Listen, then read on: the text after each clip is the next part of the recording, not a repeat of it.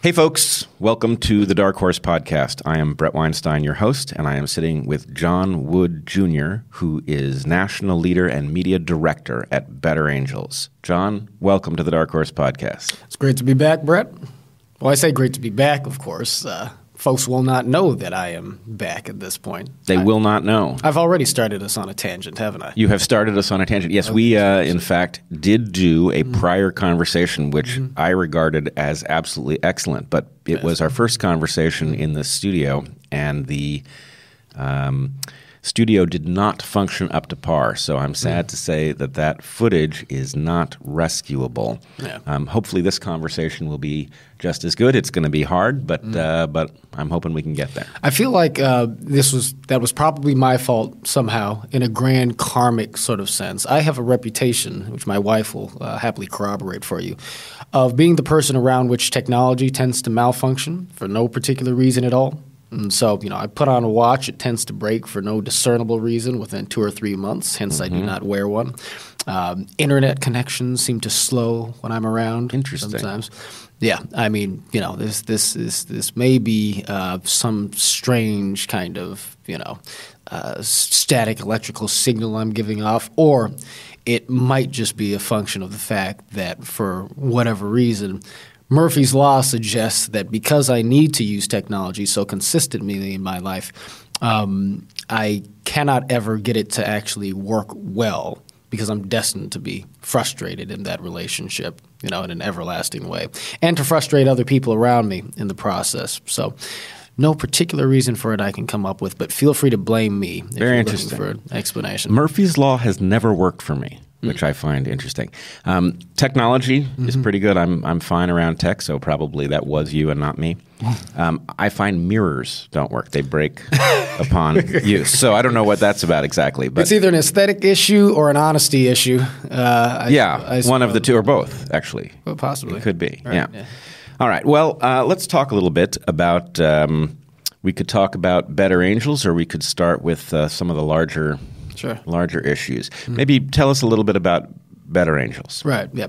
So Better Angels is the nation's largest uh, bipartisan grassroots organization dedicated to the work of political depolarization in the United States.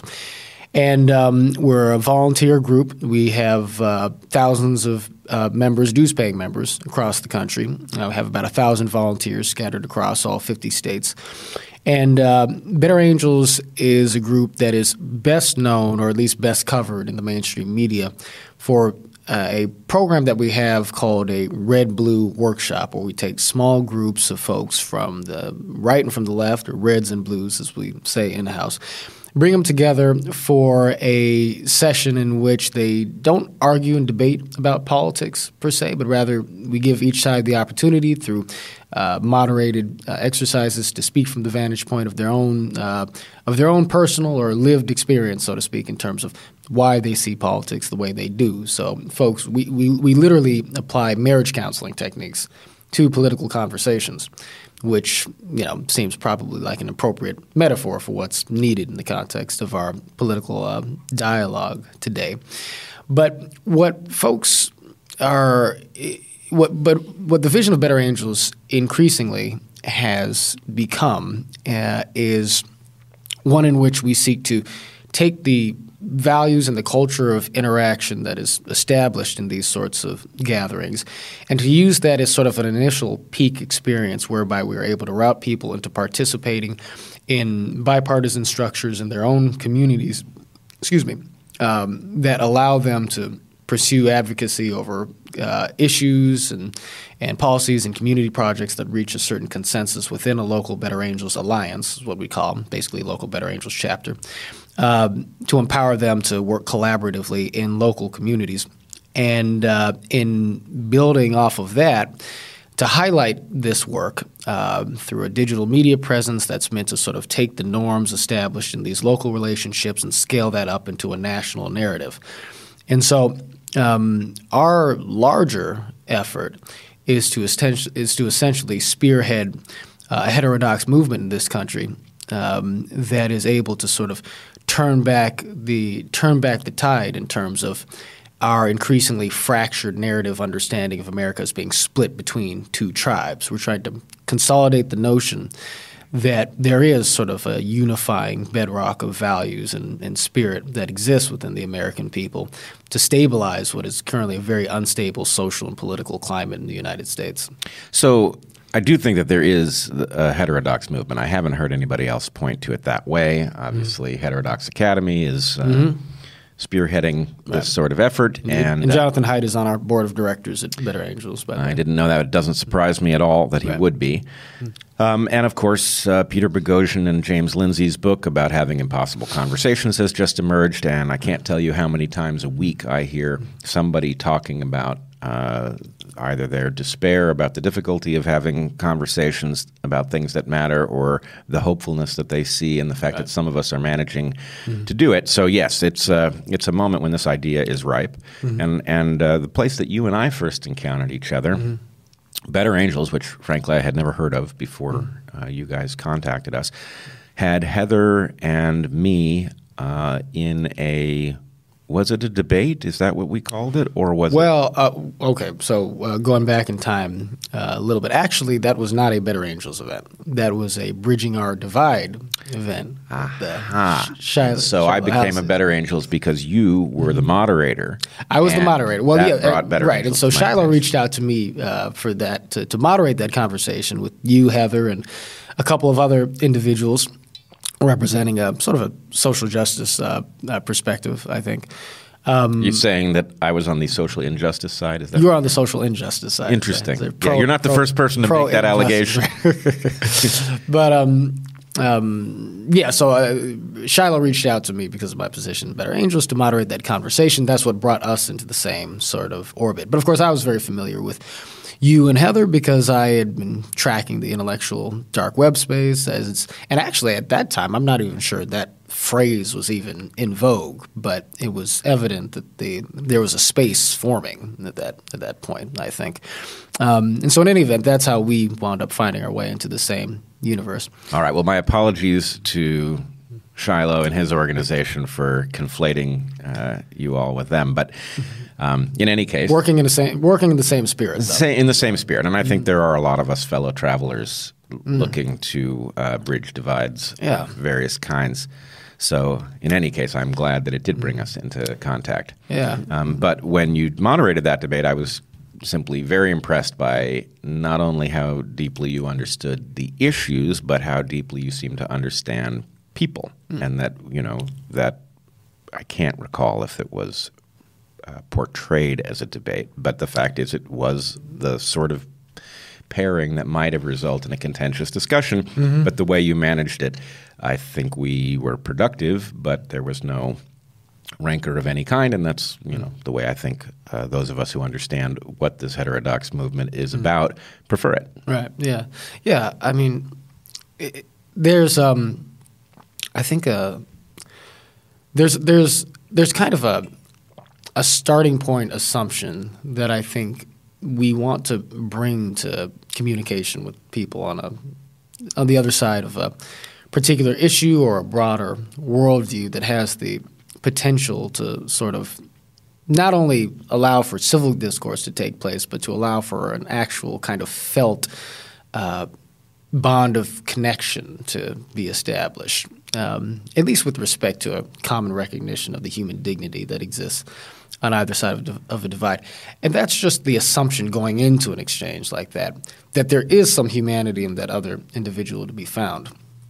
And so this actually it, it brings me to something I'm interested in exploring with you a little bit because um, I sort of perceive there as being kind of a broader sort of heterodox culture percolating, you know, in the United States and certainly beyond that.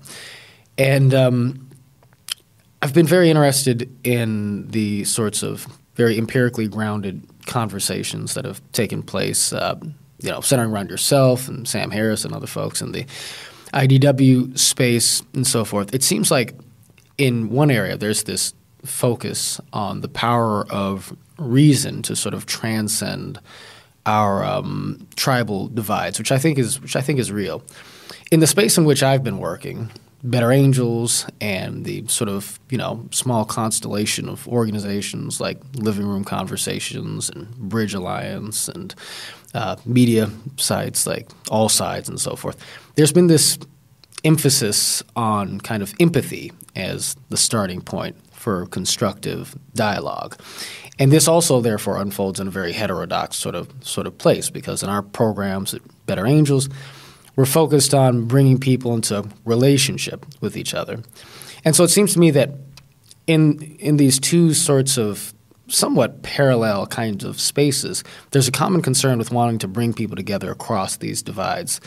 But sometimes I, I listen to folks having these conversations in the digital zone, and it, it seems to there seems to be a recognition of the fact that you have to speak to the emotional center of another person to be able to to move them, and yet the focus sometimes tends to be on the rash, the power of the rational exchange to move people into a you know into alignment across tribal divi- divisions, and I, I I wonder in the kind of intellectual dark web space if there isn't a sense sometimes that there's there's there's a limit to the efficacy of, of focusing on the rational component.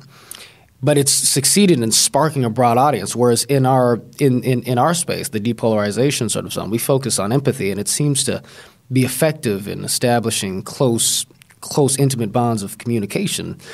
But it doesn't seem to be a theme that has kind of translated towards a broad kind of popular following. You know, we tend to be a constellation of small organizations doing deep work that isn't that hasn't quite scaled. And so that's that's my focus is on figuring out, you know, how do we get the best of both these worlds.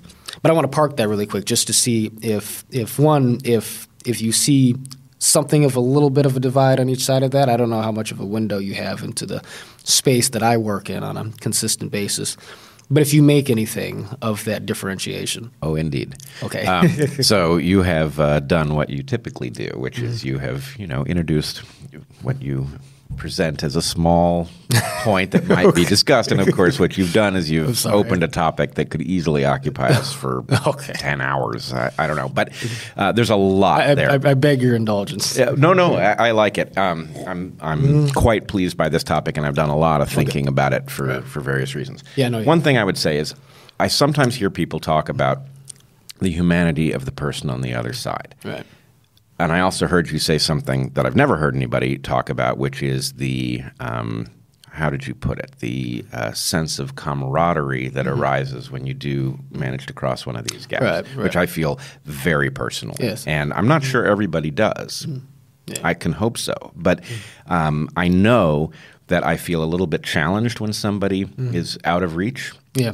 And that if I succeed in crossing the divide, it feels uh, very good, and not just like a victory. It feels like um, my circle has broadened mm-hmm. in some way that right. is uh, is rewarding. Mm-hmm. But I do think that there's a caveat here, mm-hmm. and I think the caveat will help us get where you're suggesting we need to go, which has something to do with the admixture between the rational and the empathic and uh, right. uh, emotional.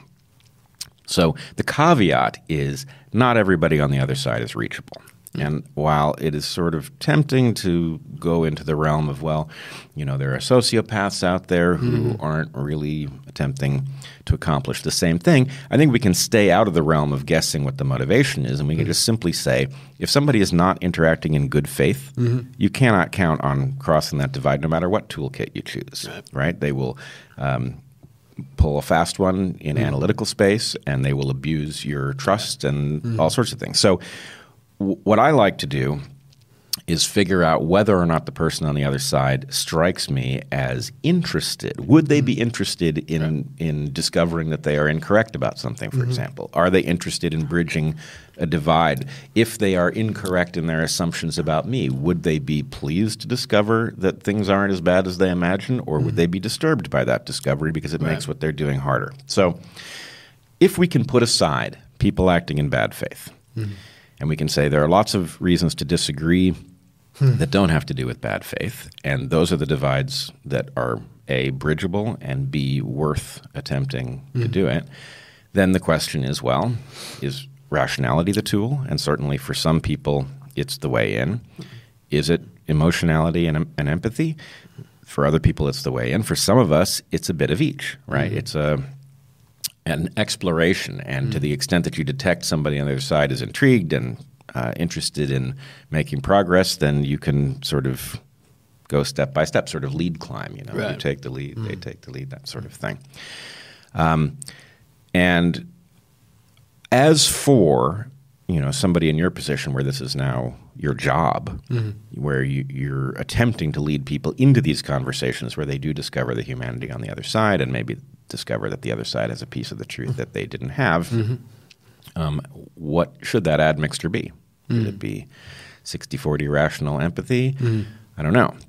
Last thing I will say before I turn it back over to you is I have a concept in a related space. It's okay. not exactly the question you asked, but I have been saying that in a policy context, in order to make a compassionate policy, mm-hmm. you have to have a dispassionate discussion. Mm-hmm. And this is counterintuitive to people, but I'm quite convinced of it. So, in other words, if you want a policy that addresses homelessness in a compassionate way, mm-hmm then you have to do a game theoretic analysis, which is not an emotional feel good right. analysis at all, mm-hmm. right? You have to right. understand why it is that a city, for example, can't solve this problem, mm-hmm. right? Um, so, what I am trying, if there's one grain of truth at the bottom that I would like people to walk away with, it's um, do not assume that because you hear somebody engaged in a dispassionate analysis that they are um, deaf to suffering, for example. Mm-hmm. It may be mm-hmm. just the opposite. It may right. be that they take suffering seriously enough mm-hmm. that they're willing to go dispassionately at the problem and see if they can address it. Yeah, right. Well, I agree with that. And um, I think that one of the fundamental challenges of policy making and policy conversations is the fact that, and actually this goes beyond policy, this just goes to other parts of our lives, where in order to view a complex problem in all of its dimensions. You literally need to maintain the space of mental focus to see it clearly over a sustained period of attention so as to imagine the ways in which a certain issue might be impacted and the emotional reactions that we have to particularly the human substance of a wicked social problem is such that we can feel ourselves stirred towards solutions that might be socially gratifying for whatever reason um, or emotionally or symbolically gratifying, right?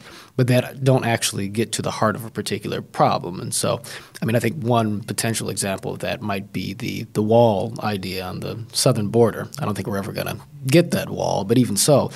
Uh, and I also don't think that the proposal of it was really a serious policy I issue to begin with, with. But that's just the point, though, that our politics tends to lend itself towards symbolic gestures meant to appeal to our need to see something done. And actually, on the left, I think that you know, I mean, I'm sure folks would push back a bit on this, but I, I, think that some of our some gun control measures uh, that people propose are also similarly more symbolic than they are serious efforts yep. at at uh, impacting a deep, deep problem. And so it's funny because you have this mismatch between the emotional vigor with which we express our concern for a problem, but with the much more subtle but potentially corresponding lack of intellectual seriousness which, with which we express our concern for the substance of a particular problem. You know, um, because uh, just just just to your point, a person who is particularly concerned with actually impacting a problem, as opposed to signaling concern for a problem, is a person who's going to is a person who's going to control him or herself enough to be able to look at the problem in its nuanced dimensions and communicate effectively in terms of you know what a serious resolution to an issue might be. But this draws us right back to the starting point here, which is essentially how do we create the conditions in which we are able to govern effectively in a, in a way to where we're able to, to, to impact problems that are significant. And the answer to that has to be, I think, predicated upon a certain level of social solidarity, which brings us to this question of well, how do we accomplish that if we're fractured into our tribes and so forth? One thing is stacked upon the other, right? We cannot govern in a stable way unless our social uh, fabric is is firmed up, right? And so you know, you come back to your the, the, question of what is the admixture of reason and, and, empathy and so forth to be employed therein.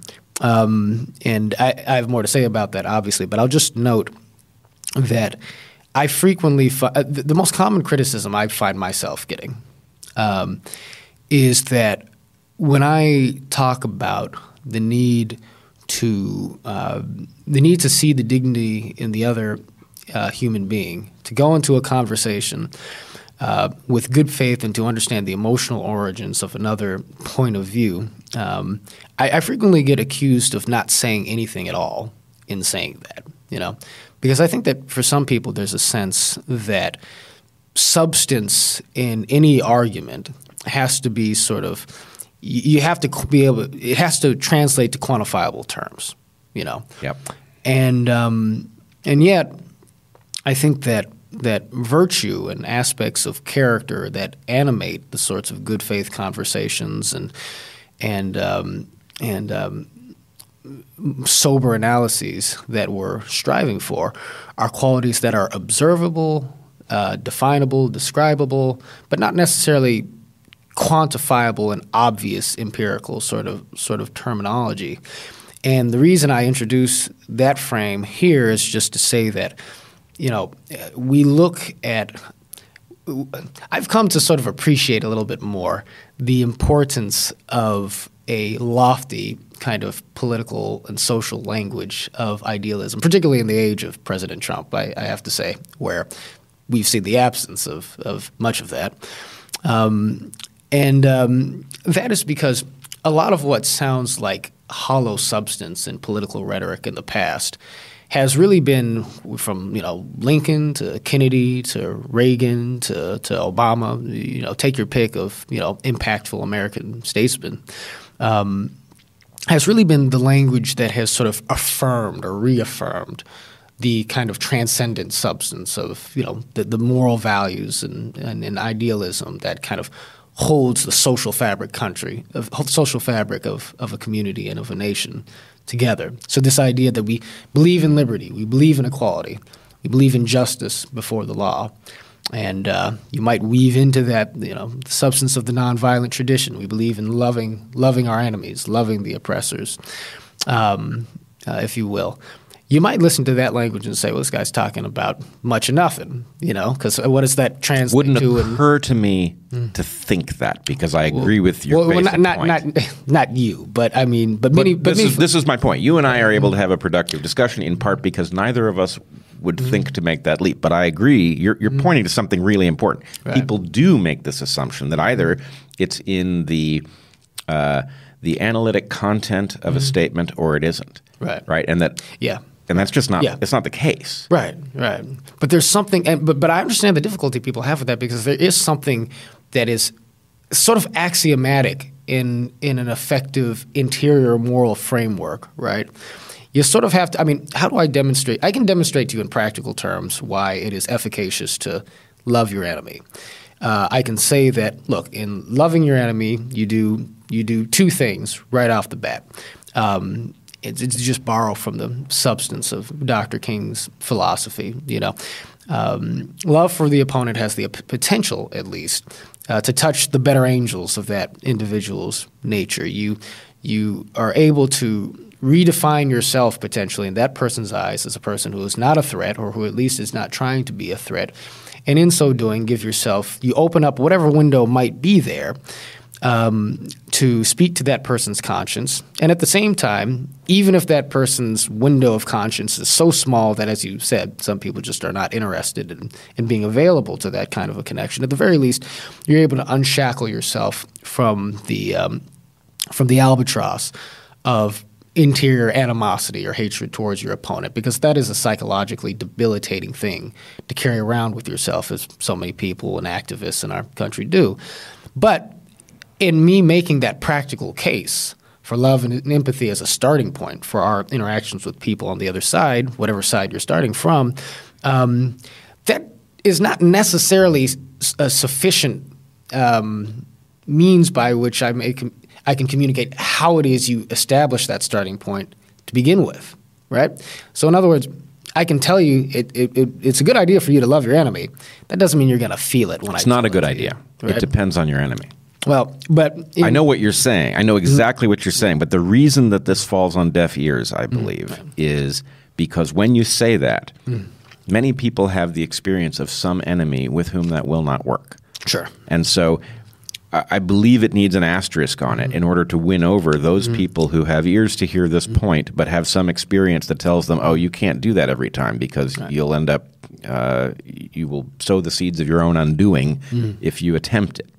Right. Yeah. I think that um, the well, first of all, I agree with that point because it's it is the pushback that we frequently get, which is, well, what are the limits of this, right? Because there's got to be there's got to be a limit ultimately, because some people are just unavailable to that sort of sort of love or empathy or or what have you.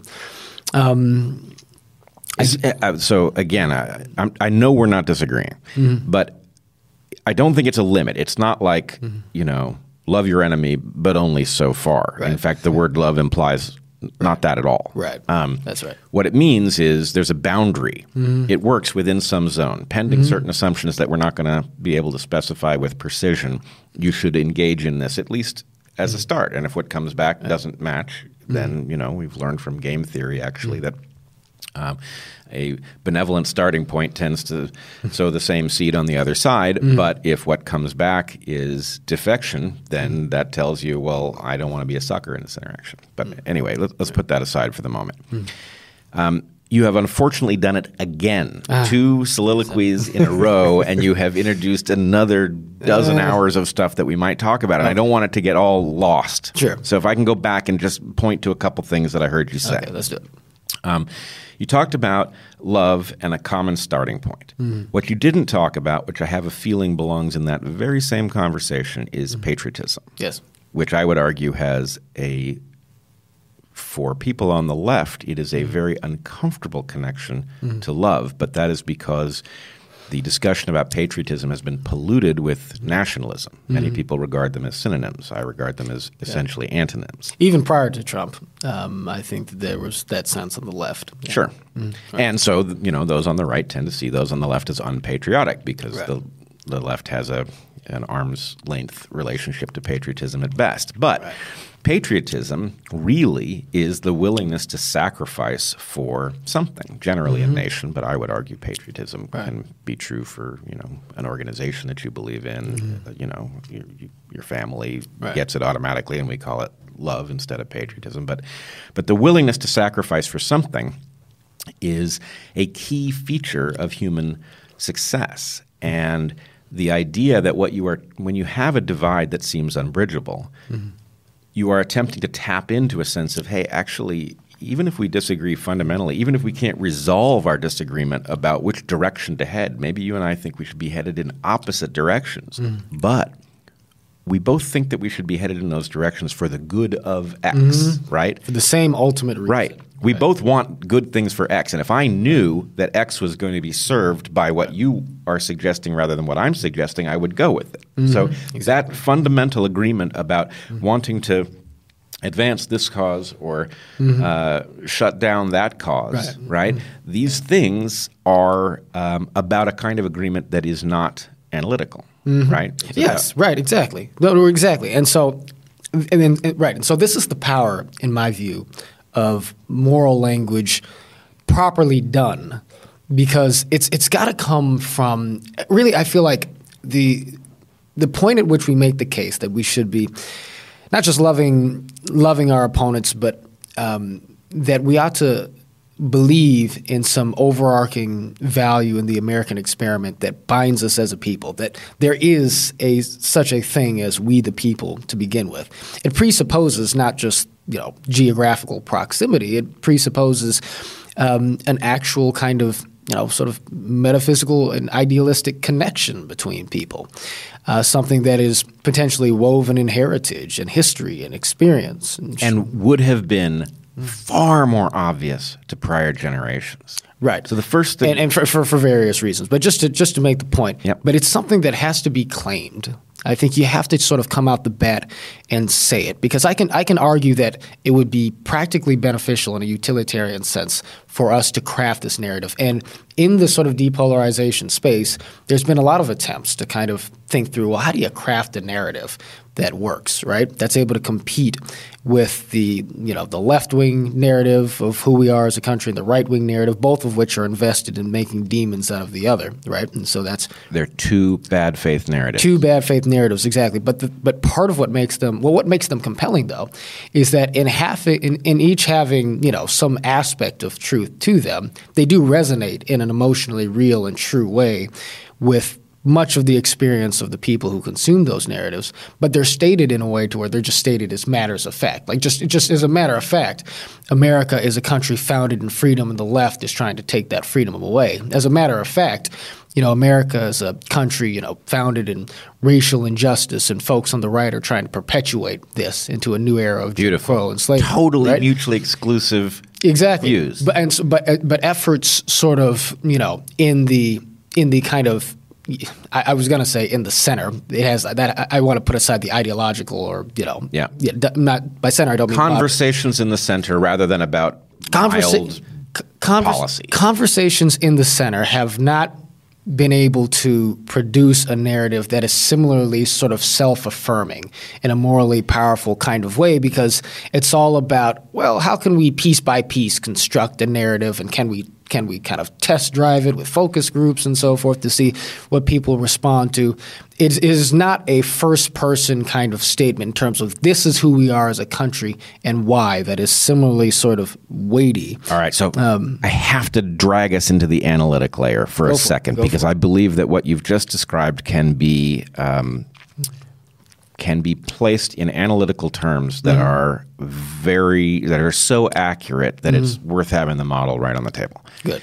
We are wired as mm-hmm. products of mm-hmm. evolution. We are wired for both games. Mm-hmm. We are wired for the bad faith game mm-hmm. and we are wired for the good faith game. And in fact, we play these things simultaneously, right? right?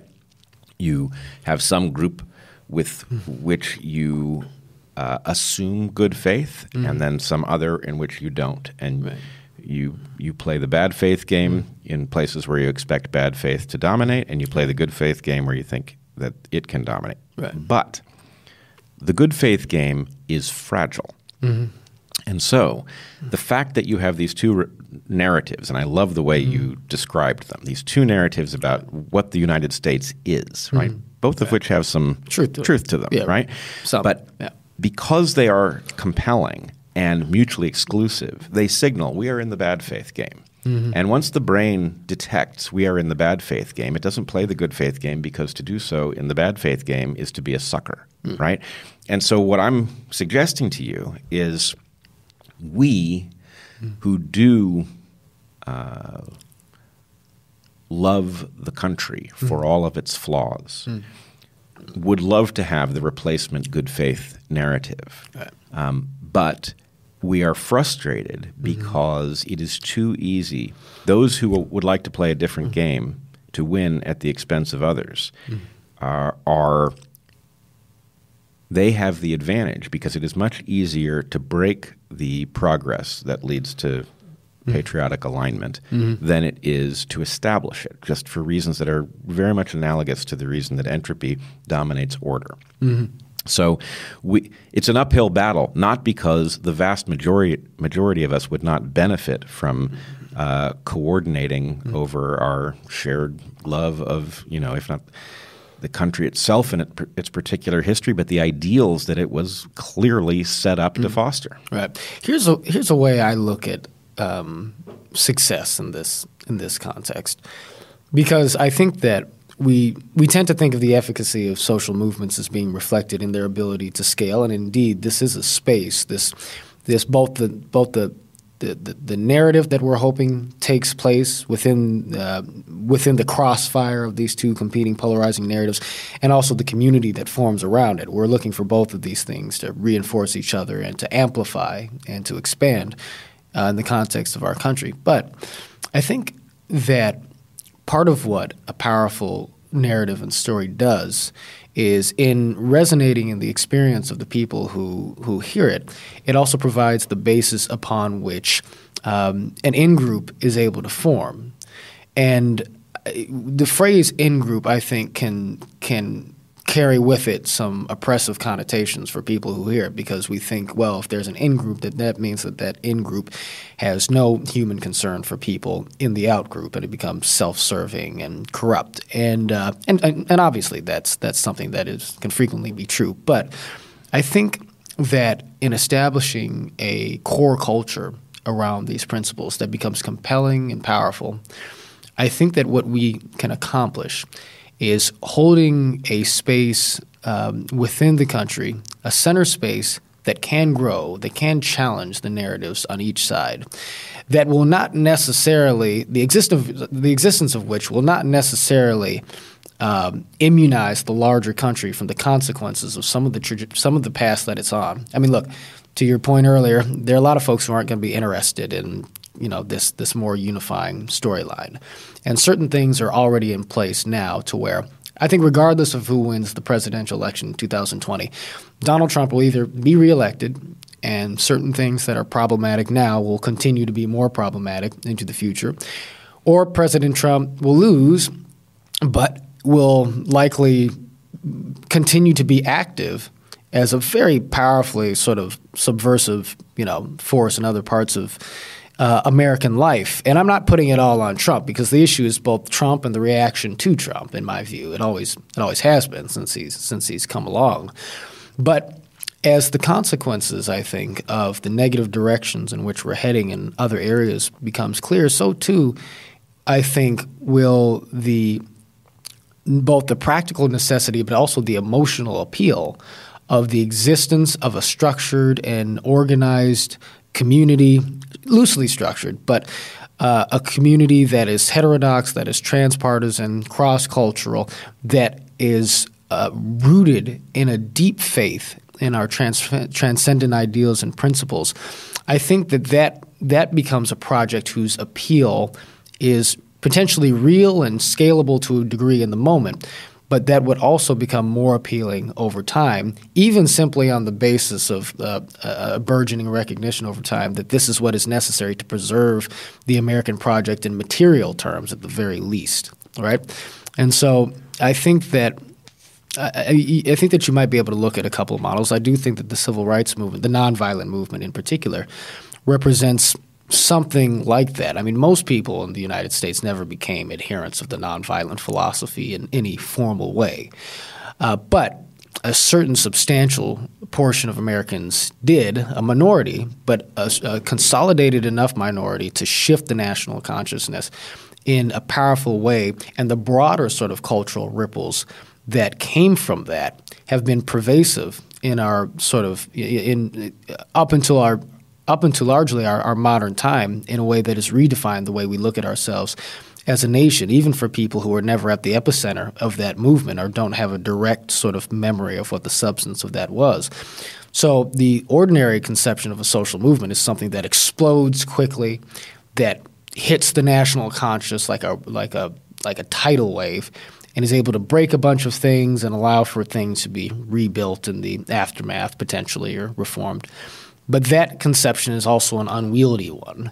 There's another view of what a social movement can be that is more like a tree that you nourish with seeds that begins to grow and over the course of time becomes sort of a mighty oak in the middle of in the middle of the landscape, something that is stable and enduring. And to me, that's kind of how I begin to conceptualize what the substance of a deeper, more morally rooted, and again, sort of you know heterodox and cross cultural movement that to me is sort of what success in that vein begins to look like over time. Okay. Mm. I, I, agree with what you've said. Mm. The Hidden Tribes report, which you are no doubt familiar yeah. with, mm-hmm. reflects this. Right. There is a vast group. We do not live in the middle, but we come together in the middle. The exhausted right? majority in their terms. The exhausted right? majority. That group is real. I've met them. You've met them. Anybody who uh, plays the heterodox game mm-hmm. will discover that they exist yeah. in large numbers. Mm-hmm. The problem is we have an antagonist. The thing that you're talking about, this movement that is struggling to be born Mm-hmm. to, to replace the toxic, mutually exclusive narratives with a cohesive, um, uh, galvanizing narrative. Right. We have an enemy, and that enemy is something that wishes to keep us divided and has for quite some time. Mm-hmm. It actually depends on our division in order to continue to maintain a sort of power that it mm-hmm. did not win honorably and does not hold on to for any reason other than that's what powerful entities attempt to do. Right. So the question really to me is can those who are struggling to regain the patriotic center mm-hmm. Defeat whatever force it is, either by bringing them on board with the patriotic uh, narrative or by uh, overpowering them? Can we rebuild that patriotic center? And I want to return to something you said earlier, which I think has a great deal of meaning to it. Right. You argued uh, something about people signaling with their policy preferences more than actually attempting to change something. And I've, Right. I've seen this as well. And I think it has to do with another pattern. The expression of concern as opposed to the substance of concern. Right. And so, if to use the, the language of the heterodox movement, they're virtue signaling. Right. Um, and virtue signaling for the point of some personal social uh, Mm-hmm. gain rather than. Yeah, and it's a phenomenon of right and left. Just It, it's a phenomenon of both right and left. However, I believe it arose from something. And we've seen evidence of this in the recent political past. People do not relate to the fact that they collectively have any power. Mm-hmm. People feel powerless, and they're not wrong to feel powerless. They have been largely powerless. For mm. some reason that nobody has quite put their finger on, the policy of the nation seems to continue on even as the administration in power flips from one side to the other. Something has created a, an unstoppable train that heads in the same direction almost no matter what. Trump being one of the first things to, to disrupt this in recent memory. Right. Um, but in any case, the fact of being powerless, of being asked to vote as if it was very important, and actually having very little impact when you pull the lever, means that people have started to utilize the opportunity of an election for something else. They're venting. Right. And so, one of the things we saw it particularly with Brexit uh, in the UK was that people voted for Brexit, and then many of the people who voted for it were shocked that it passed. And their sense was, and you know, I think this happened a little bit with uh, Trump too, where Yeah, people yeah, were no, very angry about the Democratic Party having handed them Hillary Clinton, and I was one of those people who was angry about that. But the, I did not vote for Trump, but many people did vote for Trump, thinking, well, he's not going to win. They effectively thought they were casting a protest Right. vote, and then. Holy moly, they've put this guy with his finger on the button, and that doesn't seem like a very good idea. Good, very- good news, guys. Your vote counts. your, uh, there's good news and there's bad news. Your vote counts and your vote counts. Mm-hmm. Um, but but anyway, I think the sense of we are hovering in a space where, in general, we don't have any power. Mm-hmm. But our power isn't actually zero. And so every so often people are exercising their power and they're discovering, well, I wanted to vote against the European Union. I wanted to thumb my nose at the European Union, but I didn't want to leave it. Yeah. Right? Right. I, I meant to tell them I wanted to leave it. I, they were like storming out, threatening a divorce that they didn't intend to carry through with or something. Right. But, um, but anyway, so that's the question. A, can we fix the political system so that we can stop virtue signaling? Because if we actually did have power, it would cause people to sober up with respect to their virtue signaling, which has gotten out of control. Um, so anyway, I, I- I'll, I'll leave it there and let you let you respond. Well, to that. yeah, and so I think that the I, I've always I've I've always looked at polarization. You know, the the vicious, effective polarization that we're experiencing as a country today, tribal polarization manifesting in political divides. Uh, I've I, I've always looked at that as essentially the the core, the central structural problem in American politics and maybe just society more broadly speaking. And this is a connection I think it's important to, to make and a very basic one and easy to uh, easy to understand once you once you think about it. Um, some folks are not concerned with the problem of political and social polarization because they feel it's more important to focus on the structural issues affecting society.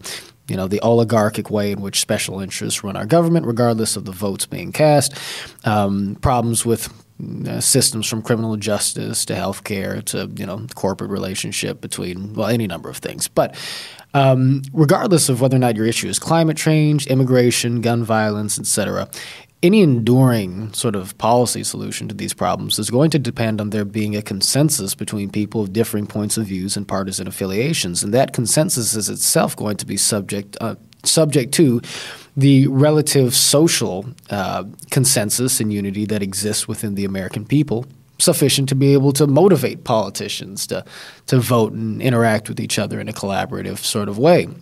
And so you can't solve, in a nutshell, you can't solve global warming unless you get a broad cross section of the people on board with a palatable policy solution. And you can't do that unless you have a cultural shift that makes it possible for us to see each other as something other than enemies and something other than villains. So I've certainly, you know, one starting point for beginning to consolidate this movement is, is by making the intellectual case that even if we're just looking at it as a practical matter, you know, uh, we have to we we have to be serious about the question: How do we establish, you know, social consensus, and what is the relationship of that to the actual social bonds in a in a society? But I think that if you accomplish that, you you set the you set the uh, the preconditions necessary for the establishing of a new center of leverage to begin to begin to move the existing st- structures around in such a way, or to reform the existing structures in such a way that counteracts the sorts of trends that you're that you're identifying. So you're identifying this high level structural problem where people feel as if their participation in democracy doesn't count, and all we can think to do is to throw a wrench in the system. What I'm saying is that if we were to rediscover our deeper uh, bonds with each other on a social in a social context, uh, we could establish the unity necessarily necessary uh, to begin to leverage that against some of these existing structures. Because, as you say, they're predicated on division, and so you know you rob them of that advantage, uh, then the equation changes. But again, it's a catch 22 because how do you do that given the fact that they have the advantage already? And I think that that's precisely what it is we're, we're ultimately trying to work out here.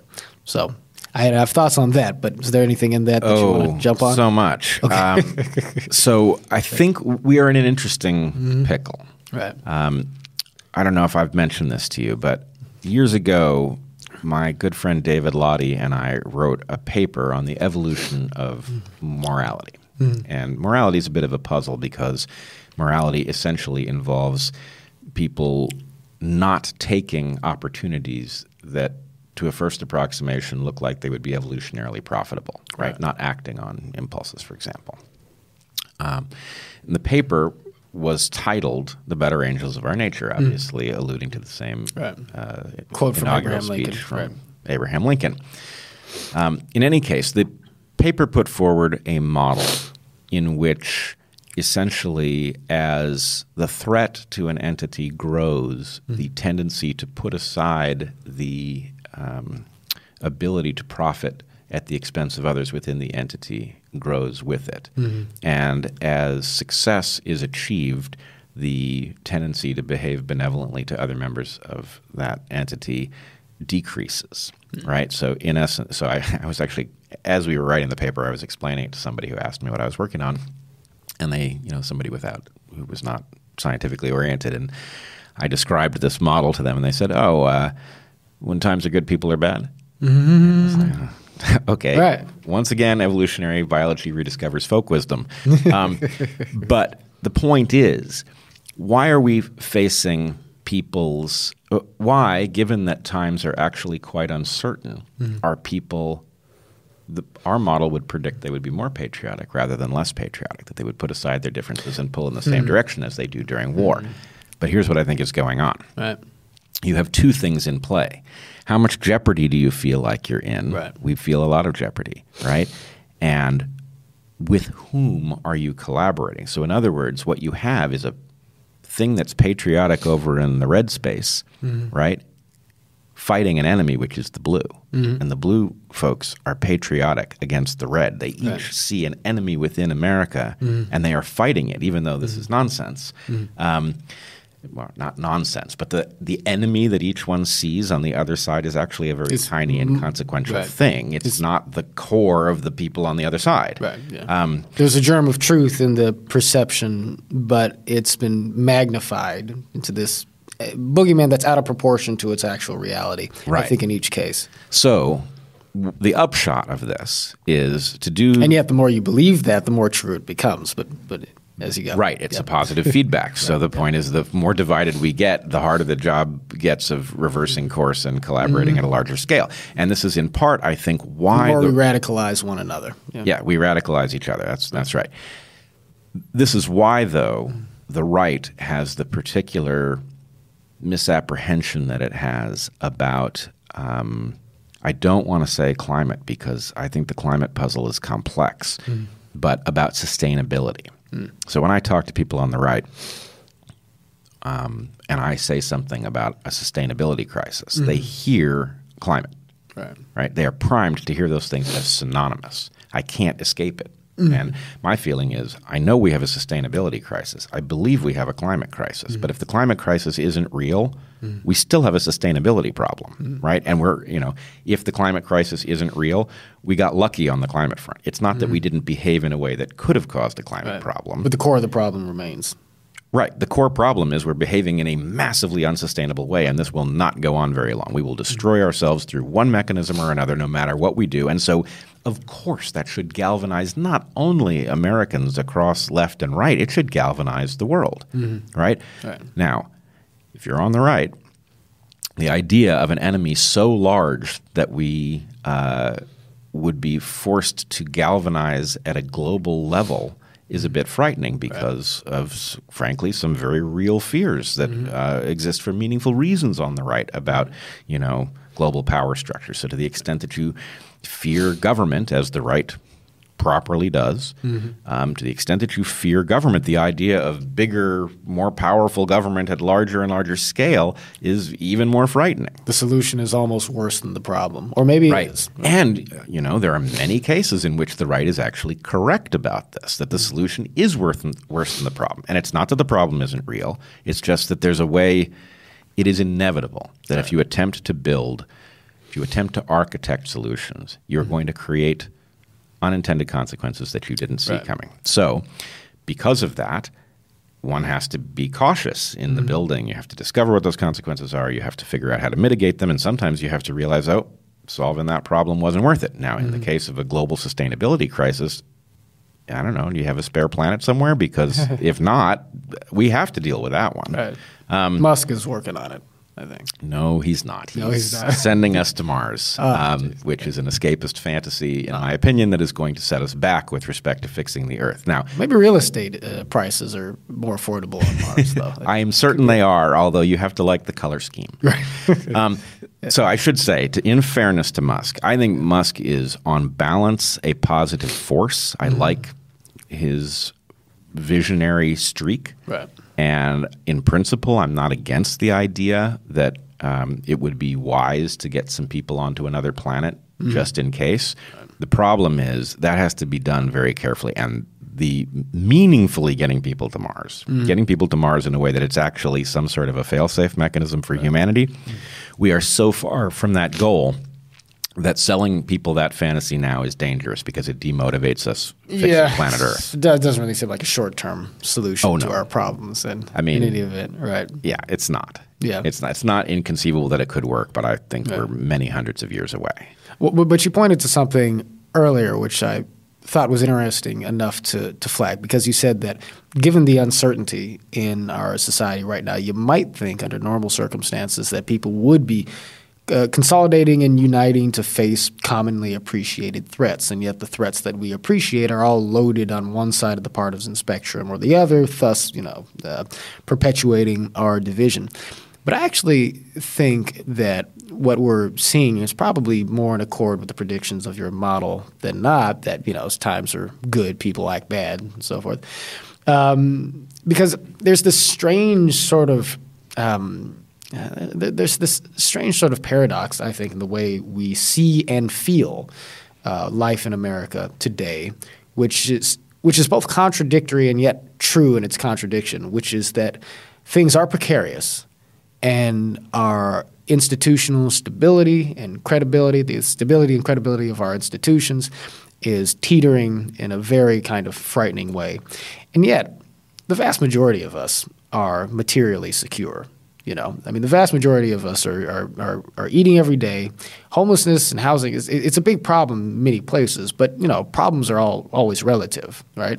Relatively speaking, you know, the the the ordinary American experience is not one of material Of privation, deprivation, right? absolutely. And so you have this moment in which, on the one hand, we are in Steven Pinker's world, and Steven Pinker, who obviously wrote a book called Better Angels as well, right? But you know, Pinker's thesis is that this is the best and most prosperous time in not just American history, but in human history to be alive, right? And uh, that seems to be true across many dimensions, I think, and, and and in the most obvious sorts of sorts of material ones. Again, most of us most of us are safe. But we turn on the TV and we see incidents of mass violence, and it makes us feel incredibly insecure. And those incidents are real, and they point to things that are that are more troubling. Um, most of us, most of us are are eating, but we have a heightened sort of consciousness of the injustice of income inequality and poverty um, that triggers, I, I think, a, a vicious moral and emotional response to these to, to these issues. It was the most prosperous of times. It was the most perilous of times. Right. It is simultaneously both. Pinker's world is not wrong. Right. But there is a an awareness Mm-hmm. about the uh, possibility of it turning around. And so it becomes sort of, I guess, um, a reality in which the the um, uh, the formula for catalyzing or motivating oh, virtue signaling on a societal scale, you know, uh, becomes powerfully reinforced because on the one hand, you don't really have the immediate kind of material deprivation that might motivate us to collectively look more soberly at a unifying problem and rediscover our internal bonds in terms of how to deal with it. But you do have all of these emotional triggers, which, in addition to all the ways in which technology and mass communication kind of sparks our reactions, is laid across a broader landscape of just demographic shifting and you know social fracturing for other reasons. Um, you have all of these other things that are causing us to engage in in moral warfare um, because while we're not really feeling we're not really feeling the pain in our stomachs so much, but we are feeling the pain uh, in our hearts in some real way. You know, we're not starving to death, but we're nevertheless starving for some sense of broader meaning, broader purpose, broader connection, and we're arriving at it in our tribal animosity uh, towards one another. And in that, in so doing, we wind up making more real this sense that civilization is on the verge of some broader collapse. In, in Pinker's formulation, it shouldn't be really, because things were too good. But the fact that we're sort of operating at something of a, we're malnourished in some more kind of psychological level. we are emotionally and maybe philosophically starving. Right. It's causing us to destabilize uh, society in a way that will ultimately make good on our assumptions that things are just that bad. I, w- I worry a lot about this Right. tendency for various processes to bring about exactly that Right. thing that they claim is going. You and I have really been talking about self-fulfilling, you know, pro- prophecies of Absolutely. destruction, sort of all the way through here. Yep. You know, And there is something, you know, I, I, uh, whatever it is, I do feel uh, a kind of kinship with you and a few others. But there's a sort of sense of, I don't know, maybe I've mentioned it somewhere else before, maybe maybe I haven't. But there's a, are you a fan of the Hitchhiker's Guide to the Galaxy? oh man, I've never read it. I, Oh, you yeah, I gotta read it. It's great. I know. Um, but there's a um, at the beginning of the book. I don't want to spoil it for you, man. No, but- go ahead. Okay, Go I'm going to spoil a little tiny bit. Okay. Okay. The Earth is actually I promise to forget. Okay, good, Yeah. wonderful. Um, the Earth is a an attempt Mm-hmm. to solve the riddle of life, the universe, and everything. Right. So there was a computer that tried to do it, and it came up with Mm. Okay. 42, and that didn't satisfy people. So they the Earth is designed to explore the question. Okay, gotcha. And the Earth is about to be destroyed to put a hyperspace bypass through the sector. Eminent domain, basically. Right, exactly. Intergalactic eminent domain The or whatever. conservative in me is, is, you know, is frightened by this. Yeah. Um, So uh, anyway, the Earth is about to be destroyed, but of course, the Earth is this project to discover the meaning of life, the universe, and everything. And that meaning arises in the mind of a young woman who suddenly realizes what the meaning of life, the universe, and everything is. Mm-hmm. Right? Right. And she picks up the phone to deliver the message right as the Earth is destroyed. So the idea is that mm. somehow um, m- it's maybe even cosmically destined that Sure. upon discovery, the mm-hmm. Information won't even get out, or maybe that's Right. just dumb luck. But, um, but anyway, my point is there is something resonant in that story for me because I feel like, you know, maybe I'm wrong. Maybe we're much better off than I think we are. But, you know, I'm not just guessing that we're in trouble. I spent a lot of time studying to figure out how complex systems work. And this complex system is in grave danger for very simple reasons because of the mm-hmm. amount of power we have at our disposal relative to the amount of wisdom we have to Right. control it, right? I, yeah, I agree. Yeah. So the point is, if you are somewhere on Earth and you've spotted that problem, Mm-hmm. then it's like you're on the Titanic mm-hmm. hurtling into the North Atlantic and it's not going to last. And the point is, well, mm. is there anything to be done about it, or Oh, yeah. am I going to end up picking up the phone with the answer to life, the universe, and everything, and right? Right, right. Well, so we mentioned the the dynamic of self fulfilling prophecy at play in all of this. If you're on the right, you know, my feeling is that you know, the, the left is not as bad as you've been told. If you're on the left, I would say the right is not as bad as you've been told. But the more you think that that is the case about the other side, the more you are going to treat them accordingly, the more they're going to react to you in a way that's going to make them more sympathetic with the worst, the worst angels, let's say, or with the demons of not only their own nature, but it's going to make them more sympathetic with those people in their groups who are already particularly radicalized and who are maybe as bad as, as you might think. And so, you know, uh, the polarization pushes people on the right closer to the alt right, people on the left closer to anti- Antifa and so forth. All these gradations, and then of course in the other in the other um, context, you know, the world is not as bad off as we think. But if we assume that it is, you know, that it is, this is just the most unjust time to be alive in America or the United States, then we're going to act with the sort of desperation, you know, Yep. that is going to cause us to, to, to, to virtue signal and to put solutions on the table that are meant to polarize and not to solve things. And it's going to push us towards all the negative inevitabilities that we imagine but become more and more real on the basis of our fears. But this is why I started off actually by talking about the importance of a unifying narrative being something that is ultimately declared in sort of a first person kind of way because I do believe that there's a positive reinforcing cycle to be triggered in much the same way.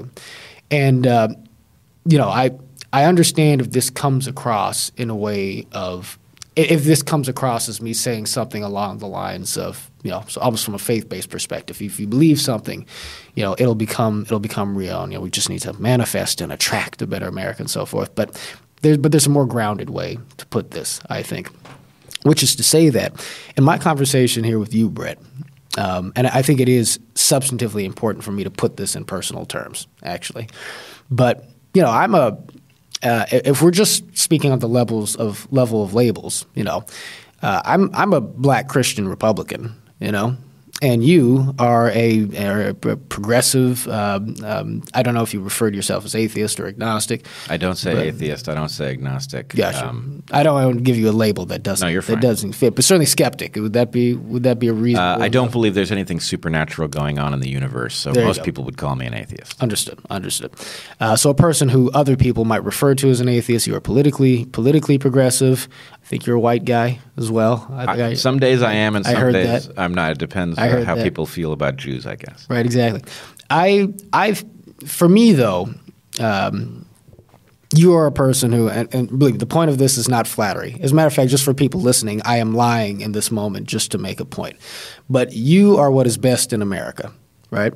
I'm- Hell yeah! I knew it. Somewhere deep down, I knew it. All that's right, why I said ahead. I was lying to begin to Oh. begin with. Jump off the mic. I'll let them know, let them know how I really feel.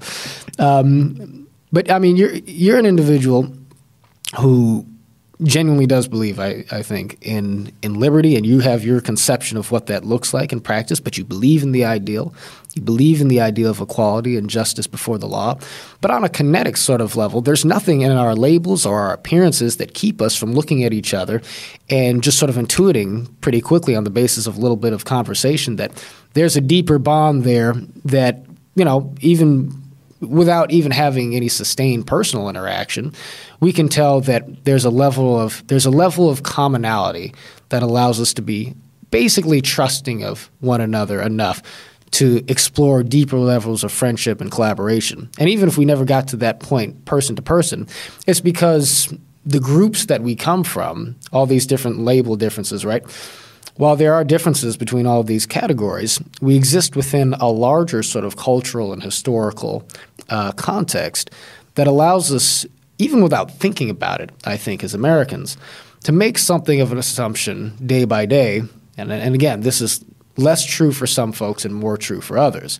But certainly in my case and yours, um, I think that we're largely predisposed towards thinking that, you know, I walk into a supermarket with a bunch of people who look like Bret Weinstein.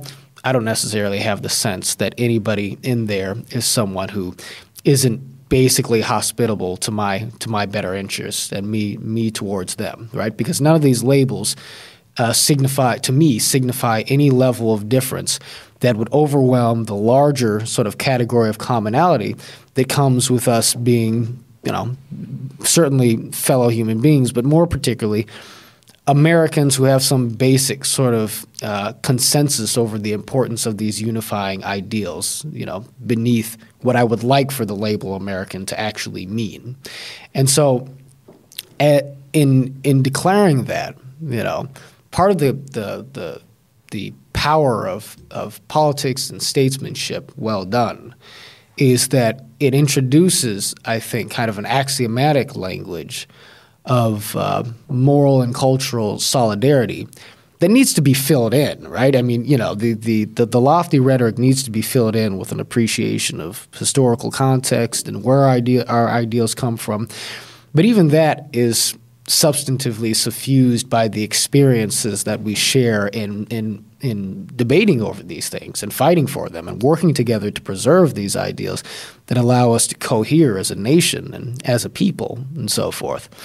And so I want to get people back in the habit of not feeling such knee jerk skepticism or cynicism towards the idea that we might share something transcendent as Americans that, you know, to, to, to, to, greater degrees or lesser degrees of efficacy at any particular period of time, has nevertheless always to some degree served as the basis upon which diverse people in this country have managed to cohere over times of tremendously, you know, uh, dynamic complexity and difficulty in order to be at the point to where Steven Pinker's basic premise is still right at this very moment.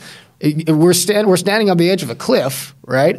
But even so, not having completely gone off it yet, just teetering, looking over, we're still at a lofty height in terms of everything that we have to be thankful for, both materially and socially and culturally, as a country. So I want to stop you right there. Mm. There's something additional, which is that the, the force I mentioned, the force that doesn't want us to unite, that mm. wants us to be divided, right.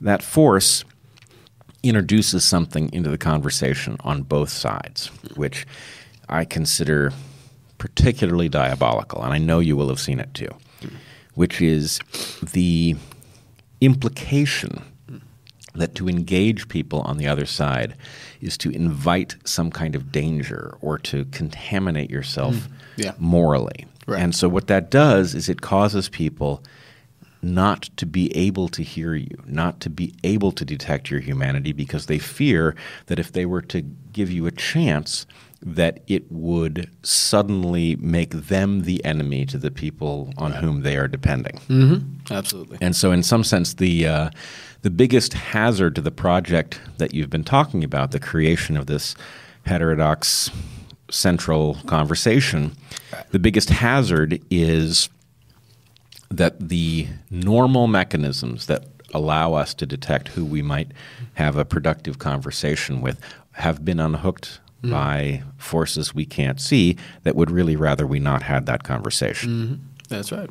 That's that well. That's absolutely true, and it's why in a lot of our language and Better Angels we talk about the fact that we are that we are red and blue together, right? And if you look at our website, there's a phrase in there somewhere that says that we are red and blue together in a working alliance. And but I mean, from from my vantage point, it's why the it's why the term uh, American has to become bigger and stronger and more powerful and more resonant than the than the phrases you know Republican, Democrat, or conservative and liberal. Again, right?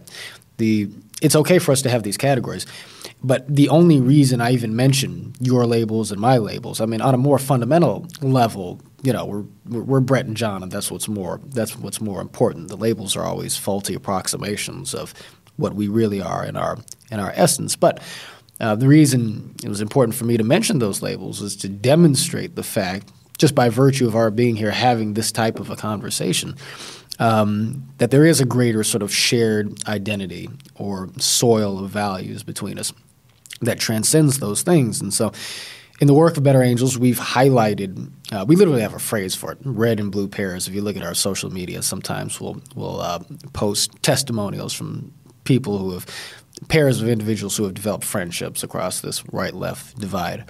But the reason we do that sort of thing is to challenge precisely the kind of you know toxic norm that you're pointing to, which says that you are sacrificing something in yourself or betraying your team by daring to have a friendship with or to otherwise see the humanity in somebody from the other side. Um, we're trying to make the case that not only are you not selling out anyone on your side, but you're developing a more accurate sense of just who your side really is. That is to say, that your side is and ought to be, if you're really going to live up to the best of left or right, the American side, and that American actually means something. This isn't just a generic descriptor, but you know, but but I, but I do think that the nature of the project then to, to create and motivate and scale this uh, this broader movement um, has to be again in revisiting this question of what makes us what makes us an American people. What is this nation really, in its essence, and to introduce into the conversational landscape and the broader political conversation a narrative that drills into this point and is able to dislodge the uh, the the essential sort of duopoly that you have between these two polarizing status quos. And so, in that in this vein, actually, um, we're we're we're currently launching, well, we will be launching the spring of 2020, uh, our Better Angels 2020 campaign. Like we're literally going to take to the road uh, and uh, hit the stump. And so from one part of the country to the next, I'll actually be giving uh, be giving uh, speeches where um, I attempt to the utmost of my power to articulate a vision and uh, sort of speak a narrative that highlights what is truly best and most powerful and transcendent in the values that exist on the left and on the right, speak to some of the cultural and social experiences that exist on each side of this divide, and to weave these elements together into a common story that seeks to dimension the problem of and begin to provide the basis for an answer to the question what does it mean to be an American? And who we are, and who are we as a country? Um, but in doing that, um, what we will also be doing at these at these events across the country is holding uh, community debates that precede these speeches, wherein we invite people from across the aisle from the local uh, community. So I mean, you know, we're going to be in we're likely to be in Los Angeles and Nashville and Minnesota and and uh, and uh, North Carolina and, and, and different places. And in each stop, we're going to bring people together to have a Better Angels debate on this question: What does it mean to be an American, or something to that effect? And um, the the thing about the the nature of our debate uh, program is that. Um, first of all, it's a parliamentary style debate. It's not just people sort of screaming at each other on a panel or whatnot. Um, be a madam chairperson, you address your questions to the chair and so forth. And, but our debates are designed not to focus on winning and losing or scoring polemical points. It is an invitation to the American people, ultimately, the people who participate, uh, to speak in candid terms about why they what why they, about, about, why they believe what they believe about a given issue. In, in this case, what does it mean to be an American, but to also be honest and upfront and comfortable reflecting upon their doubts and their uncertainties with respect to uh, their view or their opinion on this question. And so it's a debate structure that invites reflection and focuses on intellectual humility in a collaborative search for truth that extends across the aisle, right? And so our hope is to kick off this larger conversation, to bring the American people into it in a direct way, and hopefully, and this is our ambition, um, to ultimately bring the sort of attention to this conversation necessary to scale up this fundamental conversation about who we are as a people across the country um, in a way that can impact what is otherwise going to be just a terribly vicious presidential election. That something that has the potential, I think, to rip apart what solidarity we have left in the center of our, our cultural core as Americans. So the this is going to be an effort at creating a centripetal force in our social consciousness, and um, it's it's all hands on deck, right? Mm-hmm. Um, but I think that the moment that we were going into because it will take us closer to the common sort of appreciation of the real enemy that is threatening all of us in this country, which is to say, really, just sort of the worst angels of our nature ourselves, our our our eagerness to tear things apart that are valuable and meaningful in this country just for the sake of getting back of the other side at the end of the day. Um, I think that the moment that we will be in will be, uh, perhaps paradoxically, um, as things do get seem to get bad, right, in certain areas, uh, the most uh, opportune moment for something good to take place and the take shape in the heart of that, you know. And so um, I think that in what it is you and I are discussing here, this question of how we consolidate uh, this new space and grow it, um, I think that timing is also you know mm. a factor here because none of these are static questions. All of these questions are moving. They're all in flow and flux, and I think that the intellectual dark web space has done something tremendous in providing a broad landscape upon which we can sort of loosen the garments of our partisan and tribal affiliations in a common pursuit pursuit of truth, um, in a reacquiescence to the necessity of reason and objectivity uh, to allow us to explore both deeper similarities and uh, a deeper understanding of complex material and social phenomenon. And I think that what is left to be added to that potentially is a an unearthing of our shared sort of cultural and moral sort of sort of foundation as a people in a way that takes a heterodox conversation and routes its energy into the forming of a consolidated sense of transcendent identity. And I think that if we can accomplish that, then regardless of who wins in 2020, there will be a stabilizing and grounded social and political force in the United States um, that can begin to establish some leverage over the over the competing but also perversely collaborative uh, polarizing media, party, and corporate corporate structures in America that are so invested in in sowing the seeds of division to maintain their own power. I think the counterbalance uh, could be established uh, over the oddly enough over the course of the most divisive campaign in American history. That's well, what I'm hoping for. I, I love this idea, and I agree mm-hmm. with you that the uh, what you have at the moment is an unpredictable uh, landscape and that that is the moment in which something new and quite positive could emerge. And if mm nothing new and positive emerges, I expect it will go the other right. direction. Exactly. Um, so, uh, at a personal level, mm um, as an atheist adjacent person, let mm me say right. Godspeed. and uh, if I can talk to my audience, mm. I think if you can hear what John is saying, and it speaks to you, which I imagine it will, mm. you should make a point of going to see one of these events if it is in your neck of the woods, mm. because the sense of camaraderie that arises out of a meeting of the minds between people who don't come from the same um, the same team mm. is it is incredibly rewarding mm. and it is also incredibly reassuring to discover that the narratives we've been handed about other people and their uh, their failure to uh, to rise to the standards of humanity or whatever it is that we're told about the other. That to the extent that these events are designed to uh, short circuit that process right. and to jumpstart a better one, I promise you. Uh, it, you will leave smiling. I, they, I yeah, it. they can also be joyful. I mean, th- there is a ridiculous amount of joy, actually, in in this work. There, there really is, and you know, so my my fundamental confidence in the um, in in the fact that or in the idea that we can accomplish this right stems from the fact that I really do believe that there's just sort of a uh, there's just sort of, I think, an evolutionary momentum that ultimately sort of attends to the more subtle but also more durable uh, bonds of, of social uh, consolidation that happens through our positive connections.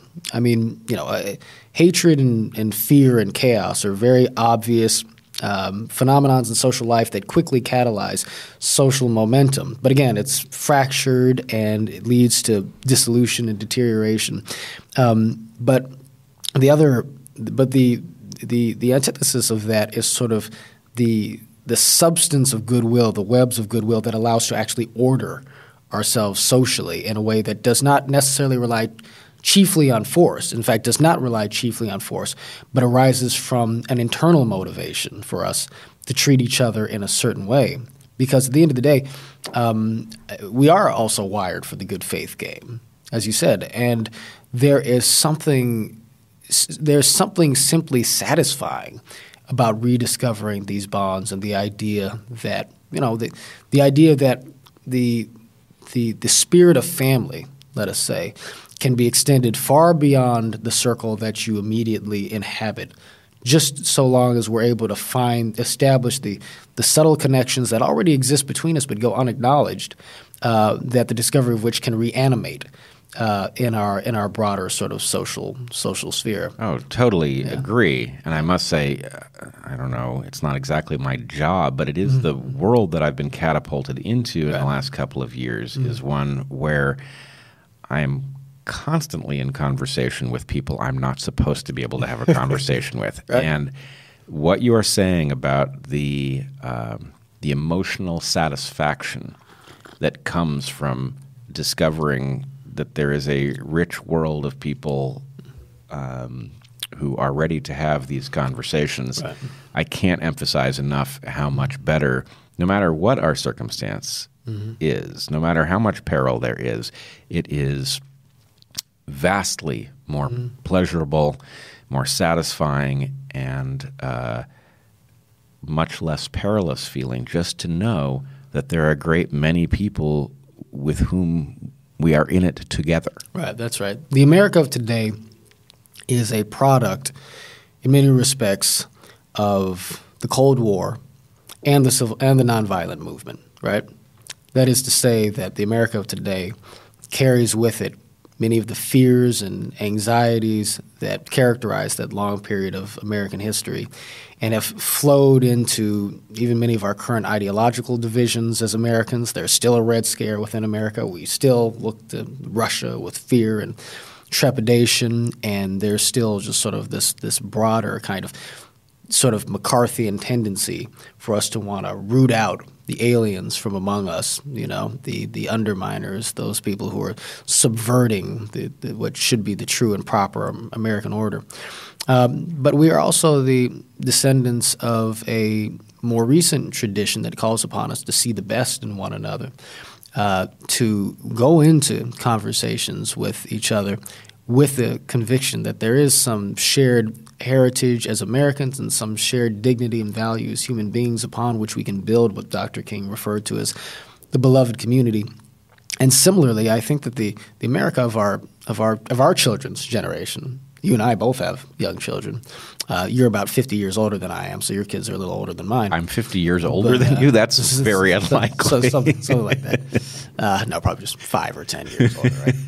um, but um, the America of our children's generation, similarly, uh, is going to be a product – yes, of the chaos and polarization of you know the the Obama years and the Trump years and so forth, but it's also going to be a product of the types of conversations and connections and and uh, uh, intellectual and social and moral shifts uh, that you and I and so many others across this heterodox spectrum are working on now.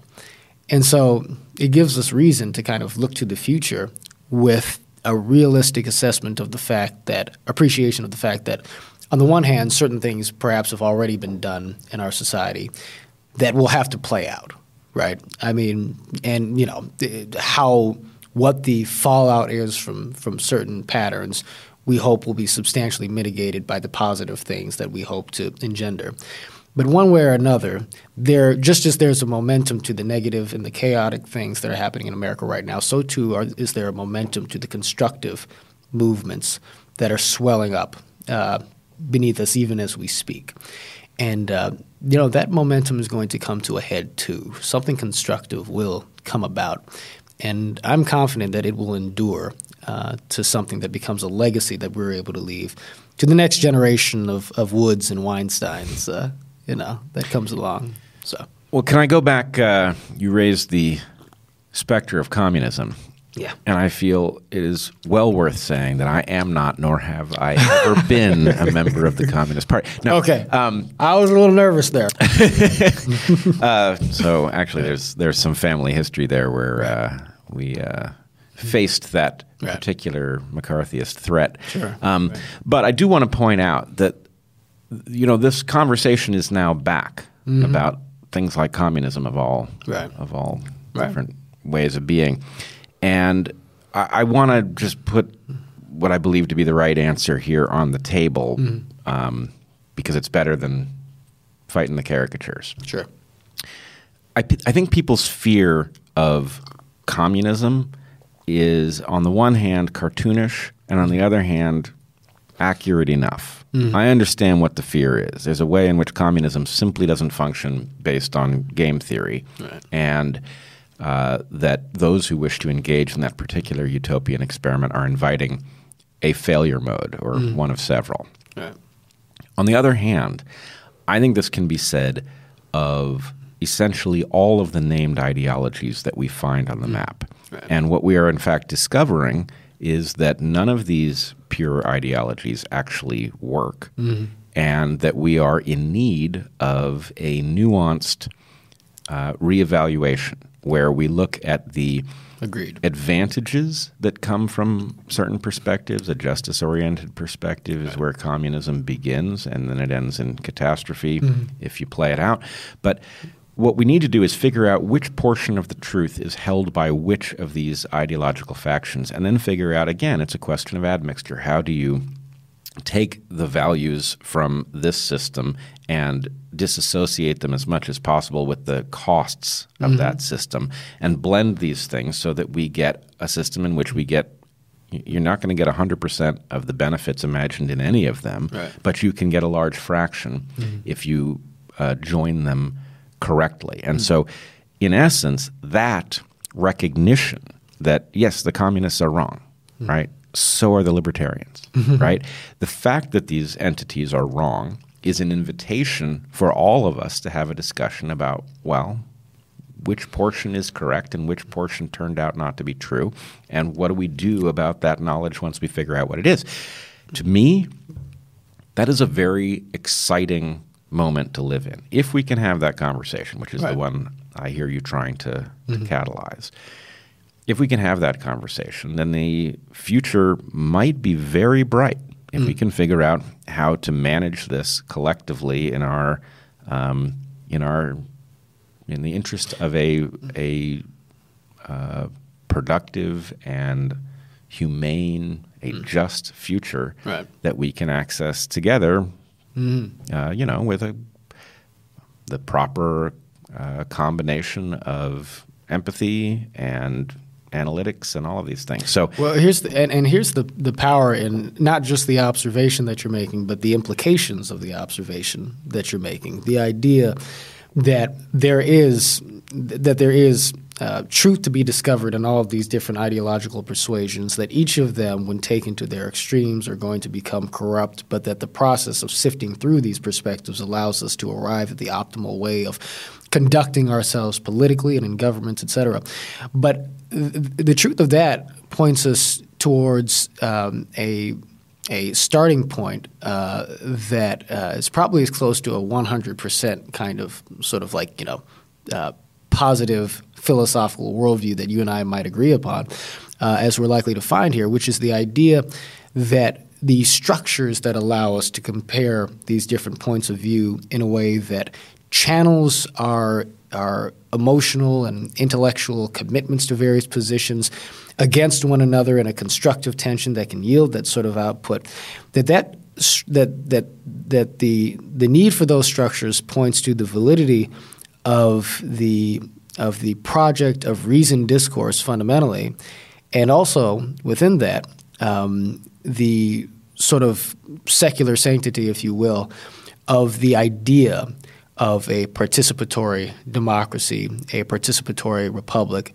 and the essential kind of aims that are in evidence in the construction of our constitutional system and the values that went into our uh, into our nation's founding in the first place. Because I think that within this question of what does it mean to be an American, has to be a uh, an, an element that points to our common what has tended to be in American history, and that in some respects is threatened today, of course, but that nevertheless has generally been, on left and right, a common appreciation of the fact that self governance is part of the heritage of our people, but our ability to do that rests on our fidelity to the idea that reasoned deliberation is the means by which we are able to take subjective experience and channel it into something approximating uh, policies arrived at for the common good.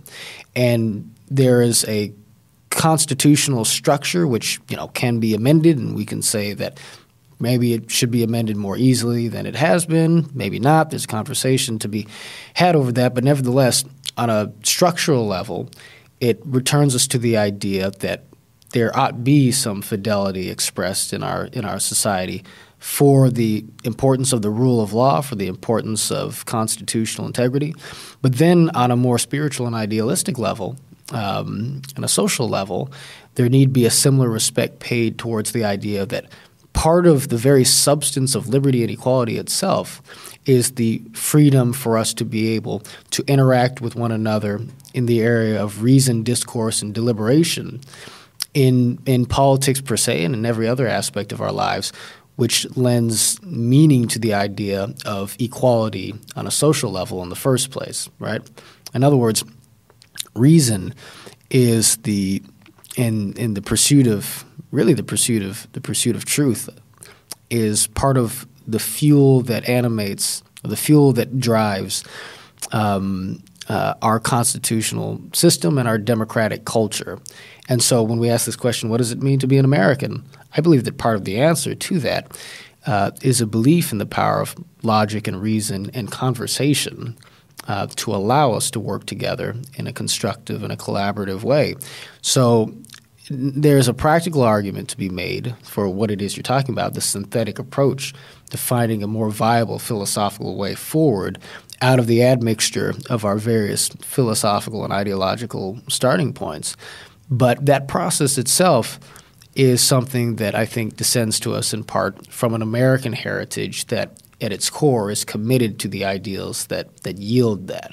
And so that's part of the story that needs to be told is that we are a perhaps we're not always a reasonable people as Americans, but it is in us to seek to be. That it is part of our heritage to believe in the power of that. You know, this nation nation was formed through deliberative processes. Most most countries are not in not in quite the way that, that ours were. You know, founded this nation by committee, yeah. as well as as well as you know uh, uh, bullets and brawn and so forth. You know. And um, that's actually a wonderfully inspiring thing to imagine that men could bring their ideals to a process, to a project of forming a community that's structured in such a way so as to preserve liberty and equality while still allowing for subjectivity and individuality and differing perspectives to compete with each other. So, you know, make America intellectual again, man. That's, that's part of what we need to do. So, would you uh, would you join me in the sentiment that extremism in pursuit of reasonableness is no vice? I, I think I would. You would? Okay. I, I think I would. All right. Well, I, I think uh, we can move ahead on that basis Okay. then, and uh, we can maybe force people to be reasonable. We also have the Weinstein for Senate campaign slogan. Uh, We do? now. Yes, yes. You just said it. Oh, that was it. Oh, good. That was yes. it. All right. That was it. Um, There you go. Sure. I didn't know that I was running. Yeah, you didn't know. Well, you know. No. There Okay. you. Well, you've been nominated. I was the better I hear it here than on the street. um, all right, cool. So um, you have a speaking tour lined up. Uh, are there other big plans on the horizon? well, um, I mean, there always there always are. Um, some things are classified, Mr. Weinstein, but you'll you'll know about them. You'll know On a need to know basis, and I don't yet Do- need to know. in due time. Yeah. Um, well, I think that um, what's interesting to me is to, is just the evolution of this space, broadly speaking. Um, I mean, again, there's sort of a disparate constellation of organizations and groups that are seeking to not only expand heterodox conversations in this country, but to create the structures and the processes by which we might establish intergroup and interpersonal uh, empathy and social unity to scale these these norms of civic decency, if you will, up in a way that can create organized structures by which we can challenge a polarizing status quo. And so, you know, Better Angels is a bipartisan organization working in this way.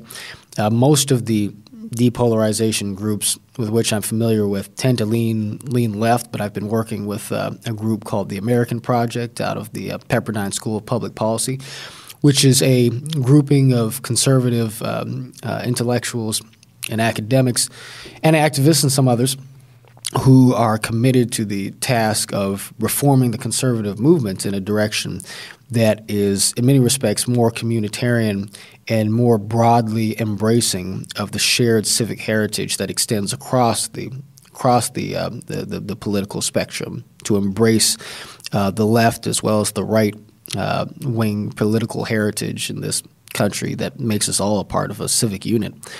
And um, I am um, in my work. I, I, I go from you know, and then you know, the, the isolated efforts of people like Cornel West and Robert P. George to tour the country and to demonstrate in the context of their own friendship and their own I was intellectual going to mention them in That's light right. of what you said about That's right. people That's uh, forming partnerships. Well, that's right. That's right. So i there, there's no lack of creativity in this broader space. What has been lacking is the consolidation. What has been lacking is the sort of centripetal force within the centripetal within the center sort of area that would allow it to coalesce into something dynamic that again could attain the sort of momentum that could viscerally challenge the status quo that exists now. And um, so my you know my my work has tended in the direction of trying to tie those pieces, trying to tie those pieces together. But ultimately, I, I don't expect to be. I don't expect that that's something that I am just able to do as as an individual or you and I as as two people. I think that our greatest ally in this in this course is just the momentum that is already in place against the backdrop of the negative momentum that we can count on to you know um, to awaken people to the urgency of this of this project. And um, you know, on the one on the one hand, um, it can be a bit dispiriting to look into the future, given the looming shadows that we see. I mean, you know, the, the House is now moving towards. Uh, uh, launching a formal impeachment proceeding of the president of the United States, and you know many folks may think that that's a good thing, and I wouldn't, I wouldn't, I wouldn't attempt to persuade anybody otherwise. But it does, um, it is a foreboding sort of omen in terms of where this country is going Absolutely. on a, on a deeper level. I mean, I do think what the president did is very troubling. Right. On the other hand, Is the- basically, he um, famously speaks off the cuff and says really appalling things. And uh, to Hmm. take this one to impeachment, frankly, I'm not sure what the right thing to do is because it is obviously very troubling to have a president imply Hmm. uh, things in the context of an election like this. But uh, wow, the drums of impeachment have been drummed loud from the. For beginning long. of his Right. taking office, and it does seem like people are jumping at something that might Mm-hmm. constitute grounds where effectively it's not hard to see how this could end. I Mm-hmm. Mean, By- by the way- yeah. terrible. Right. By, by the way, um, I'm conscious of the fact as we as we touch on Trump here again that just from a pure consumer perspective, probably a lot of people who who would want to hear the part of this conversation where it's like Bret Weinstein and John Wood Jr. on Donald Trump, and we spend the next like. 10 or 20 minutes just talking about talking about Trump, right? And that's Trump is good for clicks and you know, good for clicks. and ratings and, and so forth. Maybe we'll edit him out for that reason. right, exactly. We don't want too many people no, we don't want the clicks. watching this video, right? We're anti-click. Exactly, exactly. That's how against the grain we are. Oh, so Mr. against the grain. Yeah, exactly. We're not even going to put it on the on the net. Exactly. If you wanna see it, you're this gonna have to come This is, I mean, view the tape There's an inception thing going on here, like you know, intellectual dark web, dark horse podcast. How much darker can we get before people can't even see the amazing things that we're doing? We that's go, when we, can have reached. French roast. that's when we have reached true philosophical commitment. yes, exactly. When we've gone completely dark. Exactly. Yeah. That's that's what we're looking for. But um, it's it is it is you know I'm trying to think why I even brought this up. I mean I know why.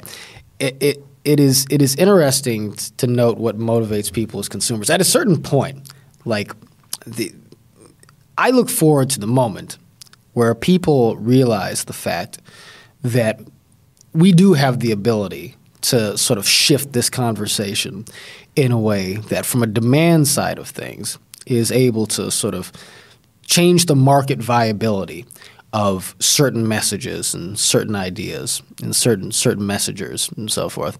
Right now, Trump is a, a messenger for a sort of uh, you know sort of chaos in our culture and our government and so forth that derives support on some level from even from his worst enemies because everybody's so obsessed with him. Yeah. You know. And one thing I would just encourage people about is to just not be so obsessed with Donald Trump. And look, it's not that he's not an important, you know, figure in all of this. He is. Uh, and but Trump would not exist if it were not for pre-existing patterns. both He- in he's a of the- symptom. he really is a symptom, and, and, and some people want to push back against that.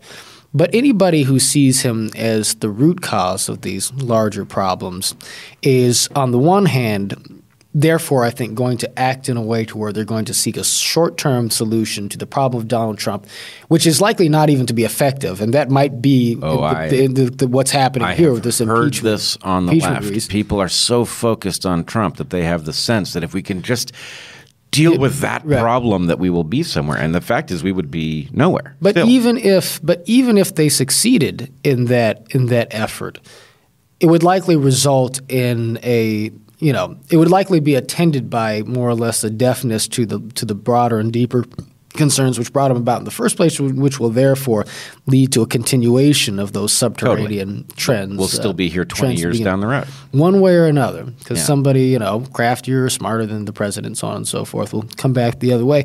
And I would say a similar thing uh, to conservatives who believe that, because look, actually, it's precisely parallel. Uh, for many Republicans and conservatives, including a good many who would never, who would tell you pretty readily that they don't want to, they don't want their kids to look to Donald Trump as a role model, but they felt that there needed to be a a strong man you know, uh, who stood up against the extremism of the left, against the, you know, the social justice lunacy that you see at Evergreen and that they feel is is is permeating the, the, the, the culture of Hollywood and the academy and our major institutions and our federal government even that there needed to be somebody who stood in that gap regardless of the sort of social chaos and political governing chaos that he that he left in his wake. Um, and uh, for conservatives who think that way, I have the exact sort of same advice. You know, don't don't seek uh, a short term destructive solution to what is a, a longer term sort of cultural and systematic problem.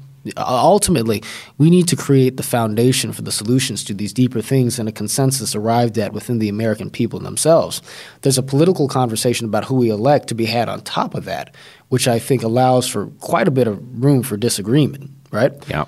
Um, but for there to be sort of a revival in our democratic uh, our democratic culture, a shift in terms of how we see each other and how we work together, you know, that is the foundation upon which we will be able to absorb the negative uh, impact of any candidate who might be elected to office who is more or less off off kilter in terms of how they choose to govern this nation because the ultimate corrective force in the country has been and needs to be uh, the American people themselves. You know, so putting our attention more on our relationships with one another and less on the shiny object that is, you know, the shiny orange object. Shiny, right? He really does have a shiny head of hair too, doesn't he? Like, like he's know, the, a unique the, person. The, he is a unique person. Light bounces off of it like crazy.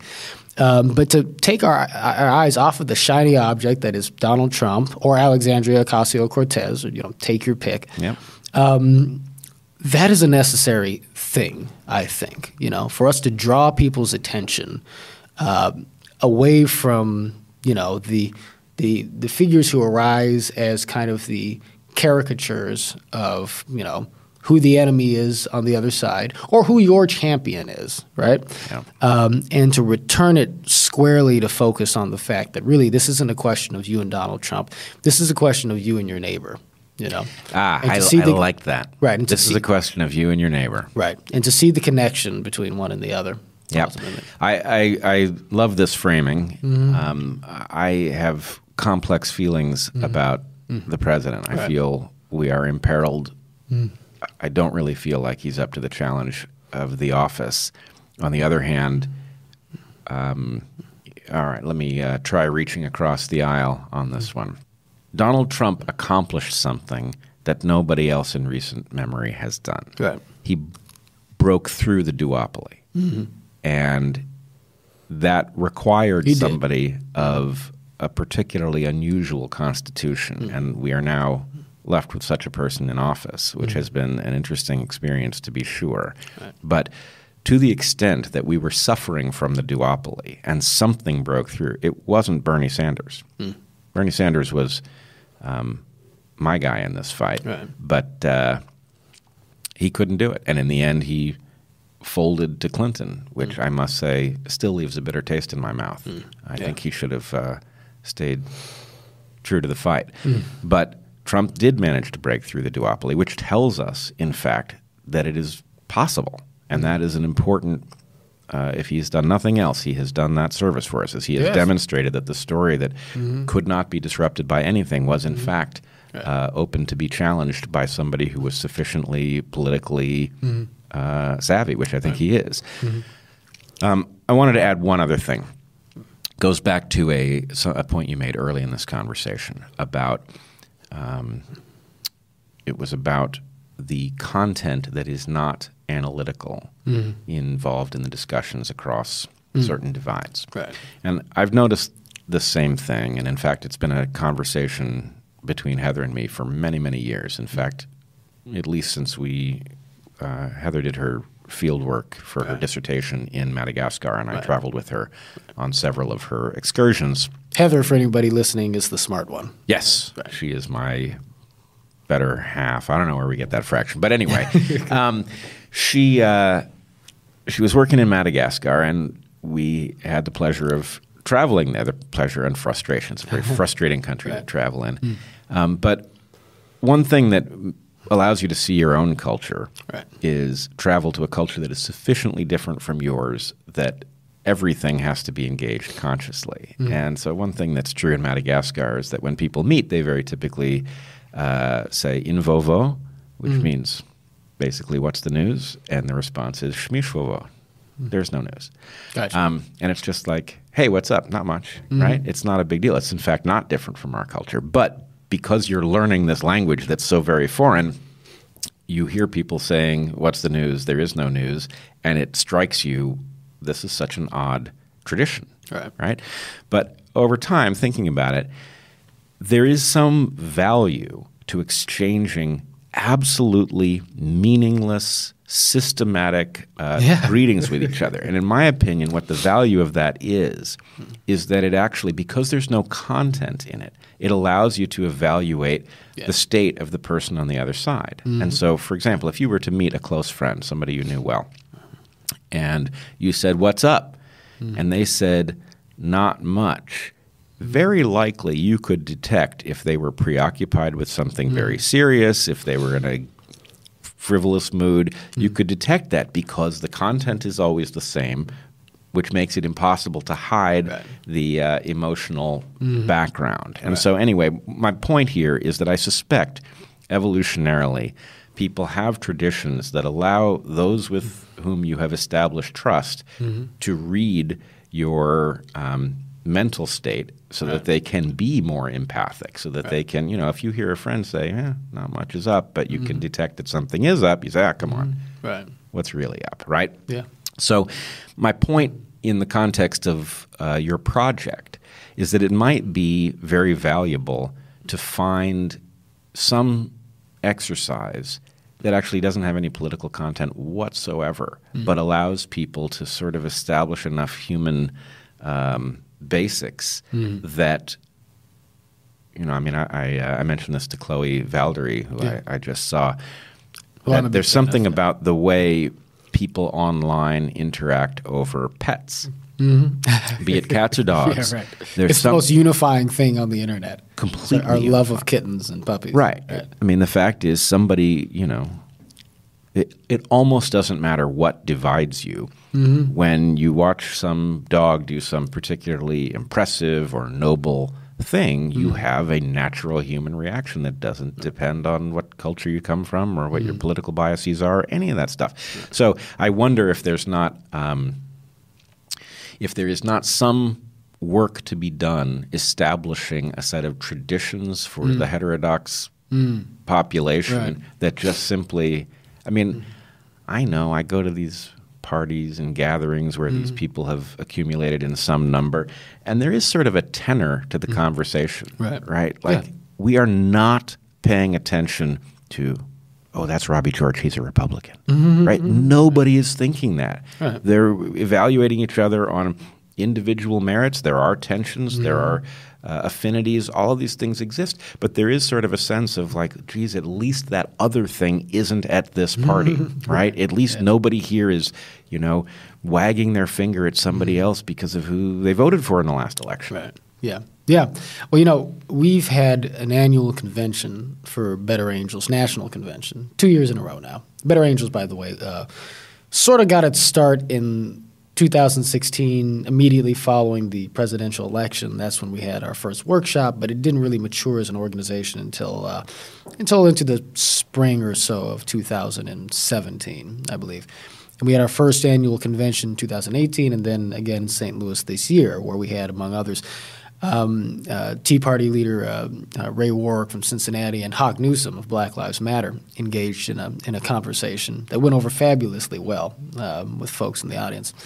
Uh, but the well, the delegates who attended, so we had 150 delegates or so uh, from each side of the aisle, red and blue, come out to better come out to the convention, not just to listen to conversations, but to actively participate in our workshop programs and to uh, deliberate on the content of Better Angels 2019 platform, which members of your audience can uh, can read at our website where we outlined the mission and the goals of the organization in uh, over the course of over the course of 2019 and uh, detail some of the various initiatives that we would be pursuing.